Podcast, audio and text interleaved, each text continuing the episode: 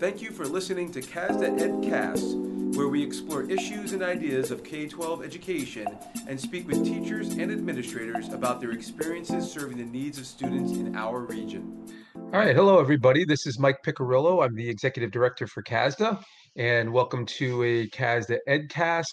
Today's topic is anti racist social emotional learning. And we're uh, talking today with Alicia Holt, who is a consultant with Common Thread, a new CASDA partner. And we're happy to have Alicia with us. Hi, Alicia. How are you? I'm good. How are you doing today? I'm doing well, thanks. Uh, I know you're uh, busy with school and all of the uh, you know things that come along with the reopening of schools. So thanks for taking the time to be with us. Appreciate it. Definitely busy times, but this is something that I love talking about. So thank you for having me. Yeah, well, this is a great topic, and I'm excited to have this conversation with you. So, can you talk a little bit about uh, what the genesis of the pro of this project about anti-racist social emotional learning was? Where did where did it come from? Yeah, so um, as far as um, where it, it comes from, um, so like big picture, um, Mhm. I think um, as humans, like we always want to be better. We always want to improve, whether it's, you know, our health, um, fitness, our efficiency. Um, for me, it was how can I uh, reduce stress and how can I be more conscious and aware? So big picture, like that kind of was the question that like got me into social emotional learning. As far as this particular um, project, um, May 24th is a date that sticks out, and I don't normally remember dates, but I I, I was just scrolling through Twitter and I came across this article, um, and there, there were a few articles that have come out about uh, social emotional learning and anti-racism. But I believe this one was um, when uh, social emotional learning is another form of policing. So I'm like reading it Okay. and I'm adding it to um, a website um, that I was managed. It was a culturally responsive education website. I'm like, oh, this would be a really good resource. I'm also commenting on, you know, the article. And um, I wake up in the morning and there's like all of these comments and all these interests about the article, about social emotional learning. And so I was kind of like, hey, wouldn't it be great if we created some space to kind of sit down and talk about, you know, what does anti-racist social emotional look, learning look like? Like, how do we create um, social emotional practices that aren't policing or, or that aren't controlling students? And everybody was like, yeah, let's do it. Um, and so I sent out a doodle that Sunday night. The next day was the 25th, and that was the day that uh, George Floyd was murdered. Mhm. And um, for me, it felt like a gut punch. Um, and so uh, this project kind of like took a pause. Like the conversation didn't happen. Everybody else was kind of like in their own self care silo. And so I think um, someone reached out to me um, and said, like, hey, you know, we're kind of thinking about social emotional learning um, at the end of the year. Like, what does that look like? And then, you know, with all the conversations around the protest, um, there was more interest in like, so what does anti-racist social emotional learning look like? And I had done a, a conversation prior. So I reached out to the people again. I said, look, I know we're living in a different world than when we were on the 24th, um, but could we get together and kind of think about what this looks like? So I met with some um, social workers and some community members. And that was important because they had been practicing this and they had been living this in, you know, um, in our new quarantined reality. Um, and they kind of had an idea of like where the needs were. Um, so we sat down and we had a conversation um, about what was like what what did students um, in the community need, um, what was important to communicate, um, and out of that came kind of some tools and resources, and one of them being an infographic, which you know the thought was, can we give educators a tool that they can use in the beginning of the year to connect um, with the moment and connect with students um, so that they have like a place to kind of start building like these authentic safe spaces. Sure. Well, that that makes sense, and I appreciate you kind of outlining how this all developed, and you know, and and kind of where it what where it started and and where you're you're going with it now. why do you think it's important to link the concepts of anti-racism and social emotional learning? Yeah. so um I know it's a big question, really. so like my head, like, why wouldn't you? Um, so it's like when you um think about social emotional learning um, as like an umbrella. And under that umbrella, there are like all of these tools which we can um, use um, for our own emotional management, um, evolution, all these tools that we can use to kind of help students. If we do that and we don't consider their identity and their culture, then we're really doing a disservice to the students because we're then it does turn into that kind of um, uh, social emotional it turns into that policing like i'm just telling you to do this because um, somebody else said it was a good idea um, or i'm just trying to create a comfortable calm space. Not actually trying to help you to recognize like who you are how you connect to the moment how how are you received in this moment? How are you navigating through this moment? Like what's going on inside of you? Um, so the social emotional piece just kind of asks like what what is going on? What what am i what am i feeling? Um, what is my body responding to but the anti-racist um, part asks us are we perpetuating a harmful pattern when we are communicating when we are helping students process? Um, are we just saying hey sit there and have a calm body um, because we want we want them to stop doing whatever they're doing? Or are we giving them the tools so that they're able to say like here's where i am and here's how i get to um, a more balanced state of being. Um, anti-racism like asks us am i marginalizing or dismissing why this student might be feeling this way? Like maybe they are you know they're upset because their voice wasn't heard. Somebody else may have um, violated them in a way that you might not have perceived as a violation and and i didn't take i didn't give them the space or the time to fully explain that. Um, and then anti-racist social emotional learning also um, asks the educator am i centering myself and my own comfort or am i centering the needs of each individual student and the community? Like so as i'm you know kind of creating this space am i creating it for the quiet calm conventional controlled space or am I creating it so that I'm giving um, my students tools that they're able to use not only in the classroom, but also outside of school? Well, I was reading just today, I, I was reading a little bit uh, to kind of prepare for our, our conversation. And uh, I, I, came across a, uh, a brief um, article, I guess I would say was an article, but maybe more like a blog post. And was talking about educational professionals and I and I, specifically uh, white educators who, in the article, they were talking about are the feeling was that they're not prepared, they're ill prepared to really address um, anti-racism in relationship to social emotional learning, uh, and that you know uh, one of the terms that was used was racial trauma, and you know I I I kind of that kind of resonated with me because I thought, well, you know, oftentimes if you're going to you you have to be able to empathize with with another person when you're talking about social emotional um, topics. And i guess i wonder about the ability of some white educators to you know actually understand this this idea of racial trauma having not experienced it themselves. So i was just wondering you know how, how does that how does like racial trauma how does that fit into you know this conversation um, so it's it's a huge part of this conversation so racial trauma there are so many um, different facets because it can manifest differently depending mm-hmm. on um, you know the environment or you know um, the, like the specific in- incident that like a person goes through Right. Um, and then depending on that, it also is going to depend on how they're going to respond to it. Let's use, for example, the murder of of George Floyd. So thinking about it is just like it's another black or brown person whose life is taken um, by the state in this way it almost seems like there's there's no thought like it just it just happens automatically right so you see that played on tv and then you link that um, maybe to a time where an officer came and they yelled at you right?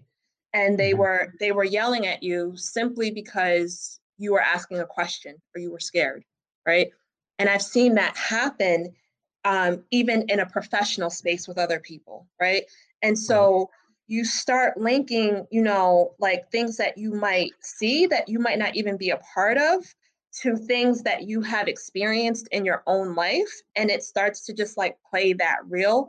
And then it also starts kind of like those some of those physiological responses. So it's right. almost like you you start becoming hyper vigilant. Um, you start like kind of thinking like what are all of the worst ways that this can play out and you start you know kind of bracing and, and tensing for that so when you're in a situation where, you know, that it, it almost becomes, um, I don't want to say a part of the norm because, um, you know, it's not like, it, it, it depends on the person, like where, where we are. Like, could these things play out on, on a daily basis? They could. It could it be like you're you're out with you know friends and there's an officer and like they pull you over and they, you know they start like assuming and then asking like all those things could but you're always going to in the back of your mind you know kind of be worried about if this situation is going to be like that. If you don't have an understanding of that or if there's not an attempt to try to understand that then you're you're always going to dismiss that person. You're always going to dismiss their experiences. And then you're going to assume like oh you're being overly sensitive. Um, oh, like, you know, maybe if you change something about yourself, right, then this this wouldn't be a situation. So if you if you're not considering racial trauma, there's a pretty good chance you're perpetuating racial trauma.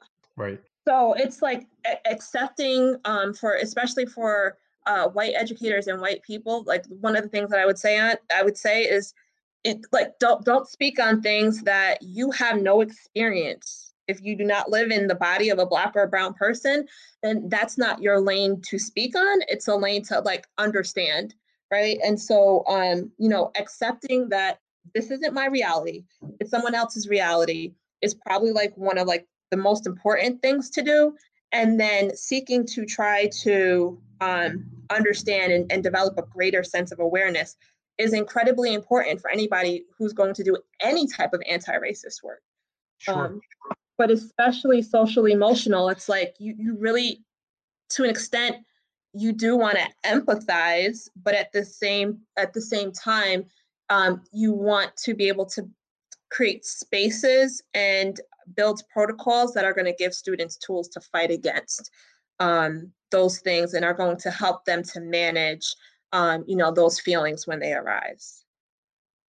No doubt and I, and I think that you know, you were talking about um, policing, and I would imagine that if you bring it down to the level of students, uh, reactions to how they are addressed by adults in the school setting, you know, by administrators, um, you know, how they how how adults react to situations in which perhaps rather than a conversation, it's a suspension Mm-hmm. um, you know, things of that nature. That certainly has has I think a relationship to um, racial trauma, and you know that I, I think you know exacerbates um, that situation.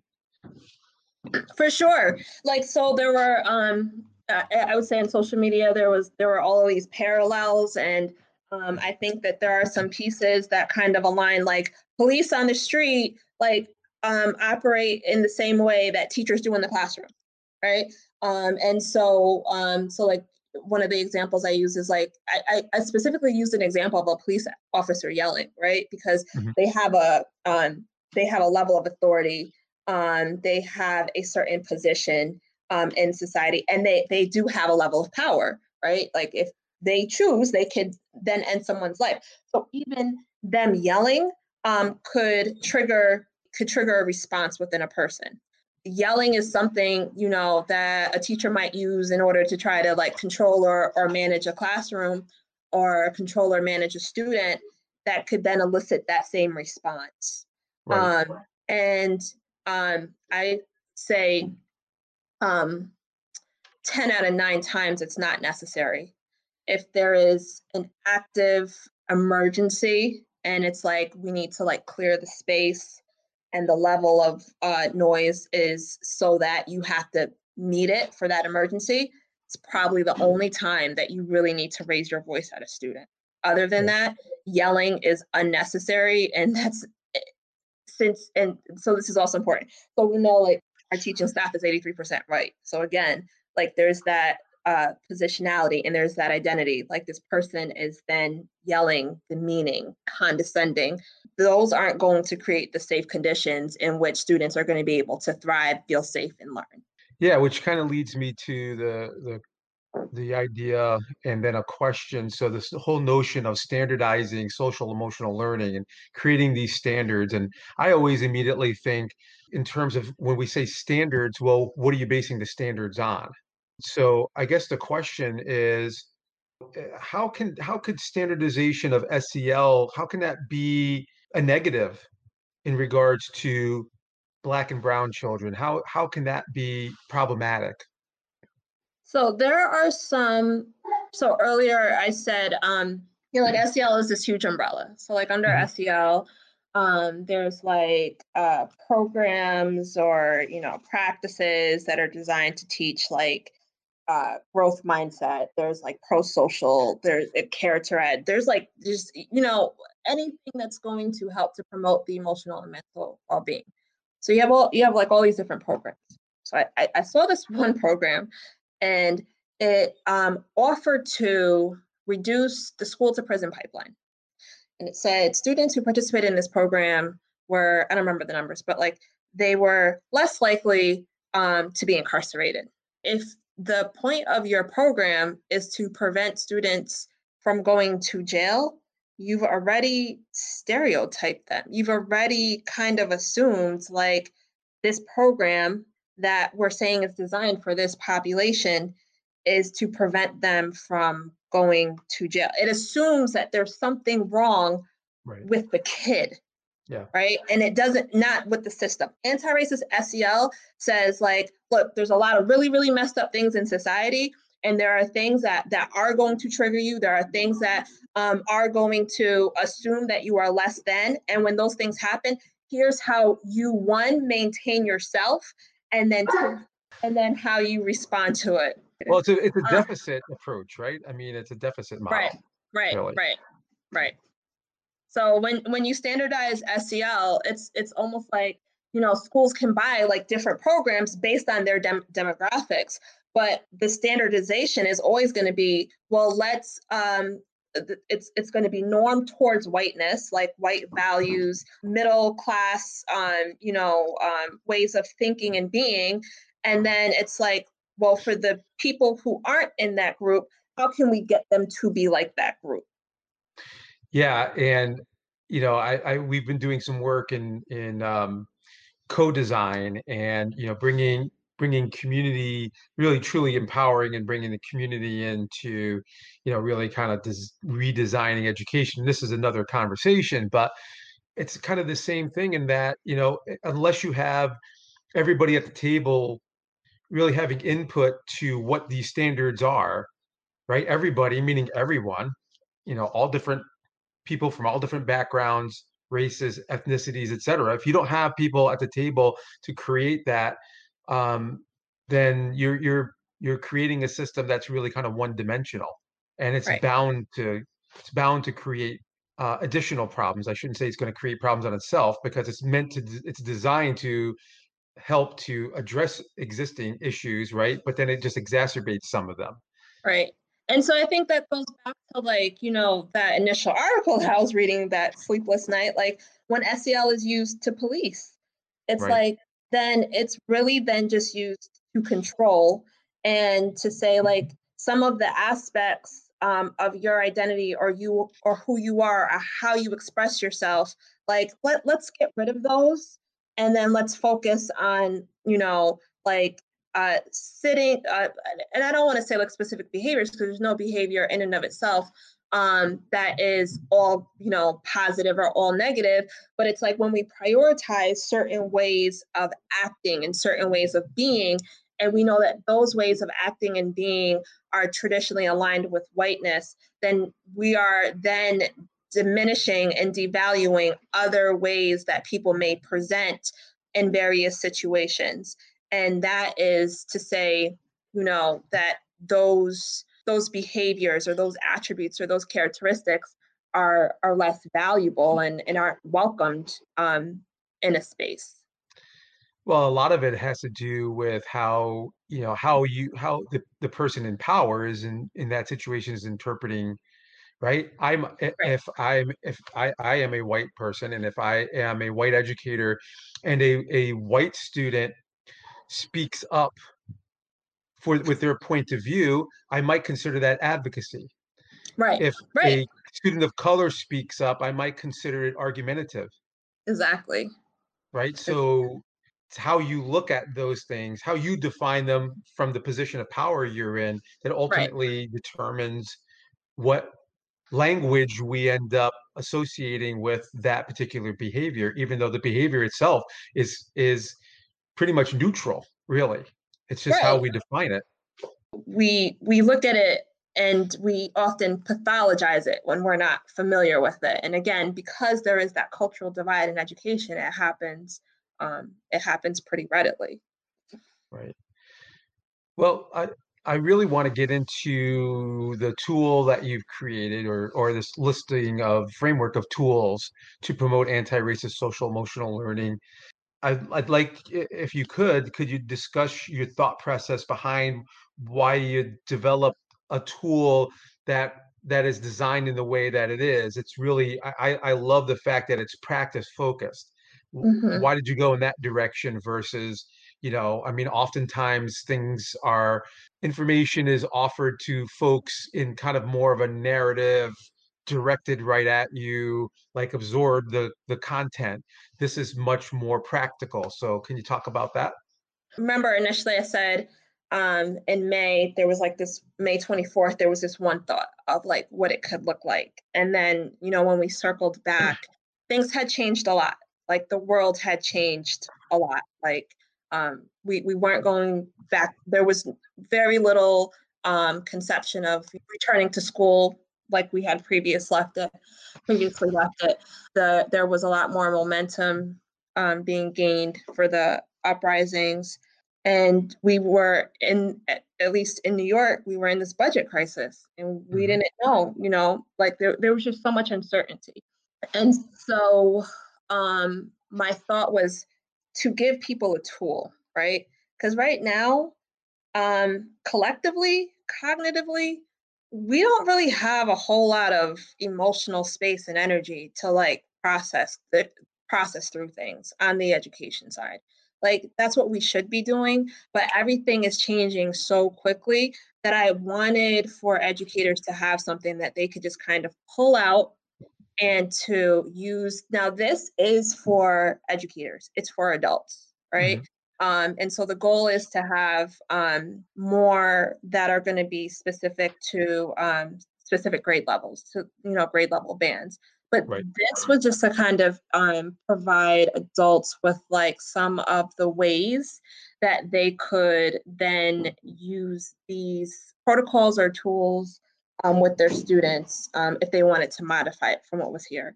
When I was a first year teacher, I remember feeling completely overwhelmed. And I'm not saying like it, you know, um, this is only for first year teachers, but when when you're introduced to something new, it's like there's so much there that it can just be kind of difficult to kind of think like where where should I start? What should I do?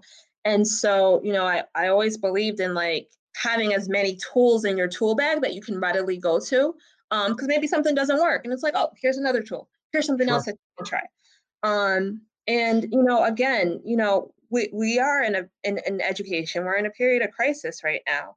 Um, i can say i have a few privileges um, so as far as you know anti-racist sel um, i know there's been a lot of momentum towards anti-racist practice theory and thought but you know i've always kind of practiced from a lens of like i'm going to do the best that i can by my black and brown students. And that's not to say i don't serve my other students but i just i i am very particular about you know ensuring that their needs are met.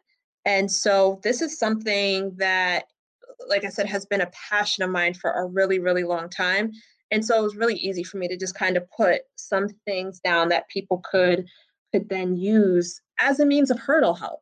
And then also you know to have like kind of like a longer narrative that required like more reflection and more thought so that's best done in community right um, and so the more that i can process with somebody the more that i can dialogue with somebody the more that i can kind of like think through things the better that i'm going to be able to implement it. So to just put something out there which people are kind of going to like like have on their own um, may not have the same outcomes of okay this is something that i'm going to try and maybe other people are going to try also and then at least we can have some kind of discussion about the process or we can have some kind of discussion about outcomes um, so you know there definitely is a thought to have something that's you know more comprehensive and more complex. I wanted just to kind of create something that people can be like oh i'm good to go. Yeah, well, and it looks like also that there are um, some tools that are that kind of promote, as you said, uh, community and you know like circles you know bringing people together to have those conversations and then you have other tools that are more i think individual and and Mhm. more intimate in, in you know in terms of kind of self-reflection and you know really you know looking at kind of like I like the, the metacognitive journaling where you're you know you're really kind of you know ultimately you're kind of tracking your own thinking as you're going through exactly. an experience which I don't think we all we often do right? We tend to just kind of we just kind of react and react you know we, we just it's a it's a day of reacting to things yeah. not really kind of thinking about how we're thinking and how we are reacting and and kind of looking at ourselves in that process. So i like that mix um is that mix intentional? Uh, for sure. So, um, I, you know, um, circles is just like a great way to build community. They are relatively easy. Can you mess a circle up? Sure, you can. Um, but if you are going in um, with the right intention, um, and I would say, you know, a little bit of planning and just in terms of like how are you going to capture the ideas, how are you going to honor, you know, what people have said um, you know, that's kind of important, but it, it requires relatively little prep work ahead of time. Um, rel- now, and so I, I do also want to say that. So there are um, there's some amazing training for restorative community circles um, Mhm. that I would definitely recommend. But um, you know, circles are it, it's it's a indigenous practice. Like we're just going to come together and we're going to find out where our commonalities are and we're going to find out, you know, where, you know, uh, we can support each other um, and, you know, how we can use that to support our work. That's that's a, a very, very basic practice. So yeah, that part was definitely intentional. Um, the metacognitive journaling. So one really, um, I would say the most important aspect of any SEL practice is self-awareness. How am I coming into this space? right What am I intending to do during this time? Um, and then what did I get from, you know, this experience? Um, because if, if we're not aware of that, then we're not really fully present or engaged. And if we're not fully present or engaged, how then can we expect our students to be?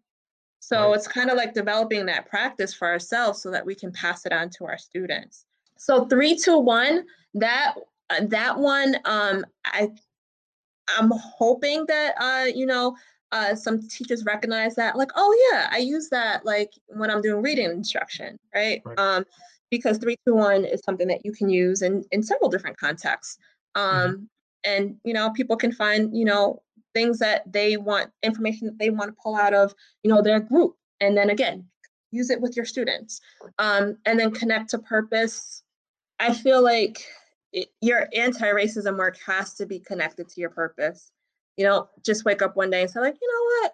I won't put myself out there and you know, I want to, you know, take on this this mantle which is somewhat controversial and people don't really agree with, and I might be attacked for it, and it, you you just don't do that. So you know, having a clear and if you did, like you you're probably not doing it right.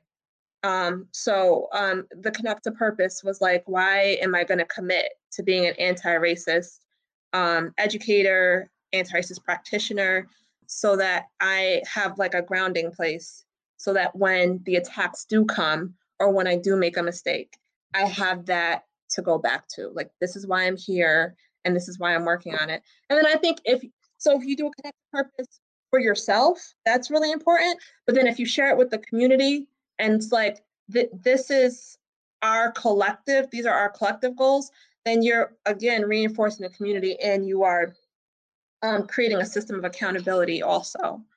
Um, so they were definitely intended, you know, for both individual and collective goals, but anti-racism is all about the community and it's all about moving as a collective um, that's really really it's it's a key value and tenet um, within you know afrocentric practice well i'm glad that you you kind of clarified that because yeah I, I, the next thing that i wanted to talk about and uh, is really like language choice you know and i mean uh, one of the things i think is confusing for people a lot of times is that a lot of different words and terms are thrown around as if they all mean the same thing and I'm sure you you chose anti-racist as um, a term versus say culturally responsive mm. for a mm-hmm. reason. Yeah. Uh, so what was what was the thinking behind that? I mean, you kind of defined anti-racism for us, but like, what what's what was the thinking behind selecting that particular word? Um.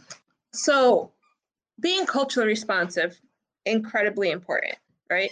Um, most of our white teachers are responsive to white students.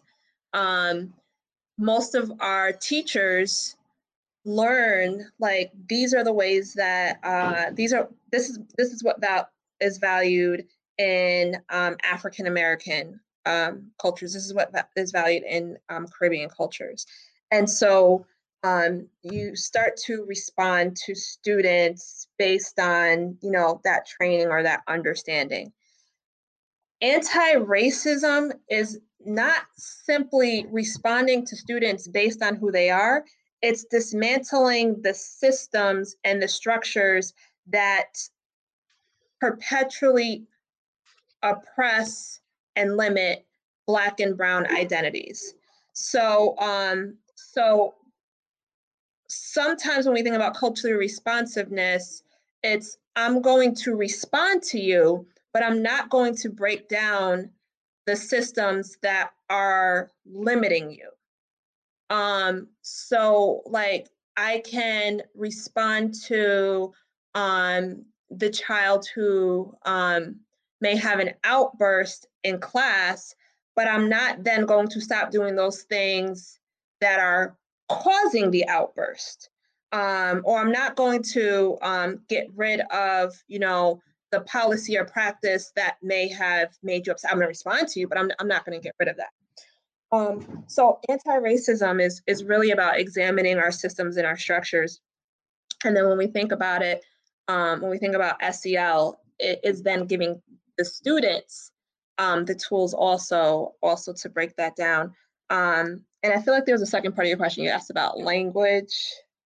You know, like the precision of language, and you know, we we you know, I think people uh, choose certain words for certain reasons, and yeah. you know, and also you know, um, I think there you know, different people have different definitions of certain words, right? So, I, I think you know, there's an intent behind why you selected anti-racism here and i and i like i i think you know your your description of you know going beyond the individual to systems and structures to dismantling systems and structures i think is important because it says that the work that that needs to be done is not just on an individual level but it's it, it, we all have a responsibility not only to to work on our on ourselves but we have to work on systems and structures that ultimately perpetuate um, racism and you know the inequities that we see in our society. So um, yeah, so if you could talk a little bit more about precision of language and and and how that fits into this, you know, work that you're that you're doing here, I think that's that's important. Yeah, so um so words are incredibly powerful, you know, to your point. Um, in addition to like the accepted meaning of a word, um, so words also carry social and psychological understanding. Mhm. Um, and so it's like, so for, okay, so for example, I'm going to use one and I'm just going to scroll. Um, so in the metacognitive journal, it says, how will I make space for marginalized identities? Right? And so um, there is some like pretty precise understanding about marginalized identity, um, marginalized identities. Um, and so it's like with that, the way that I often kind of like the broad view, like definition, like any identity that is protected by a law or policy, like how am I going to make space for that identity? And so um, that was important for me to include here because, you know, um, anti-racist work shouldn't just be limited to spaces where there are um, black and brown people. Like we should all be committed to anti-racist work. So I could have there just said, how will I make space for a black or brown person? Well, maybe in this particular moment, um, there aren't any black or brown spaces because of the way that our, our education system is set up. So again, remember, I, I made this for adults, but if I can think about, you know, marginalized identities, and I start to think about like there are whole groups of people that our country, our, our society has historically limited um, and have been, um, you know, kind of pushed to the bounds of like conversation, decision making, influence, and power. And if I'm aware of that, then I start to act in an anti-oppressive way. But then Mhm. when I'm in in a space with other Black and Brown people, I'm aware, okay, so there may be this structure here that I need to consider. Um, there may be this practice that I need to be, um, that I, I may need to, you know, be aware of and be an advocate against or to to be someone who's going to say like this is wrong. I try to make the language specific to anti-racism because of where we are as a nation. We really do Right. need to focus on how Black and Brown people have been uh, disenfranchised since we've been we've been brought here. But I also did want to cr- make it open enough where people can really think about anti-oppression on all levels. And so um, the, the questions here, like they're not exhaustive. The activities obviously are not exhaustive but they are some things and some ideas that I think kind of lend themselves to community and to creating cohesion among people.